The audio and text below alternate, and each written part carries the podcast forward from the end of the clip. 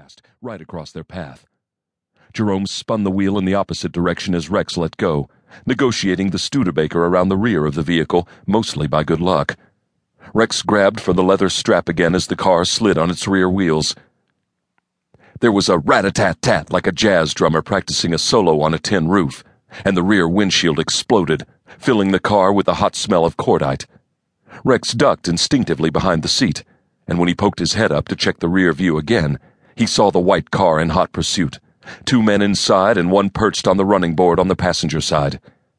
The man raised his Tommy gun just for a moment as the car bumped over a pothole, then brought it down again. Rex ducked as a second volley of slugs peppered the car, splitting the Studebaker's front windshield right in front of him, turning the pane of glass into an opaque spider's web. The car lurched as Jerome pumped the accelerator and brake in quick succession in the confusion. It was like suddenly driving into a blizzard. Rex! Rex twisted awkwardly in the seat. Yeah, I got it. He lay almost flat on his back and raised his right leg up over the dash. A few kicks and the crumbling windshield popped out, sliding over the hood with the sound of a tortured blackboard. Shit, muttered Jerome as he bobbed his head down, squinting against the stiff, wet wind. They were in a four lane street now, which was completely clear ahead in both directions. The white car took the opportunity and revved behind them headlights sweeping through the cab of the Studebaker as they pulled out and around. Rex jerked his head right, in time to see the prow of the other car begin to pull up alongside. The gunner, fortunately, was on the other side, but Rex could see his head and the Tommy gun being held aloft as he shifted to get an aim over the white car's roof. Lose him, Jerome! Jerome glanced right, then left, grin transformed into a grimace of concentration. I see it. Hold on. Jerome twisted the wheel and the car bucked left, the rear end swinging out and the left side wheels lifting as the vehicle attempted a hairpin at high speed.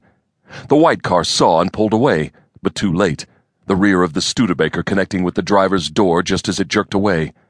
There was a crunch, and the Studebaker bounced roughly, but as the airborne wheels made contact with the road again, traction was regained, and Jerome floored it, sending them down the narrow side street with perfect aim. Ah, shit, said Jerome again, this time raising an arm to protect his eyes. The car was flooded with blue and white light.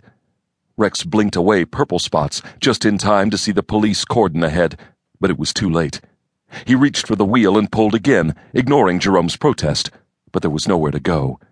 There were police cars on either side of the street, and a temporary wooden barrier ahead. Rex's rash action caused the automobile to skid around, turning it sideways but maintaining forward motion as Jerome slammed the brakes on. All around them, police and pedestrians alike scattered. There was shouting, a lot of it, then a crack as the wooden boom of the roadblock snapped against the passenger side. The impact was surprisingly solid, throwing Rex across the bench seat and finally tearing Jerome off the steering wheel. The Studebaker was large and heavy, and the road was slick. The police barrier hadn't stolen enough of their momentum.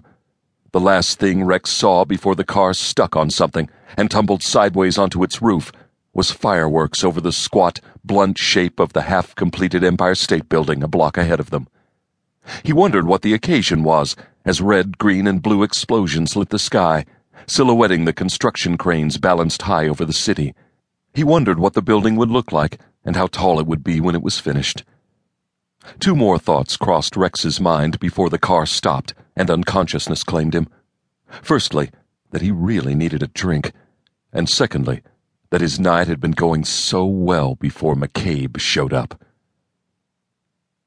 Rex tipped his hat, straightened his tie, and rubbed a thumb over the lapel of his double breasted jacket.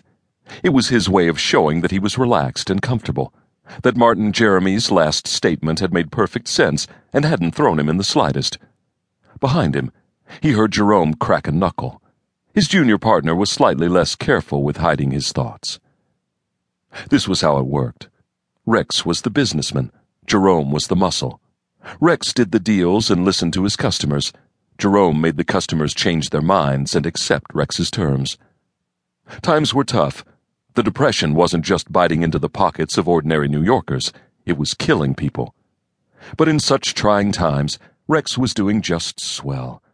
Because in such trying times, those ordinary New Yorkers drank and drank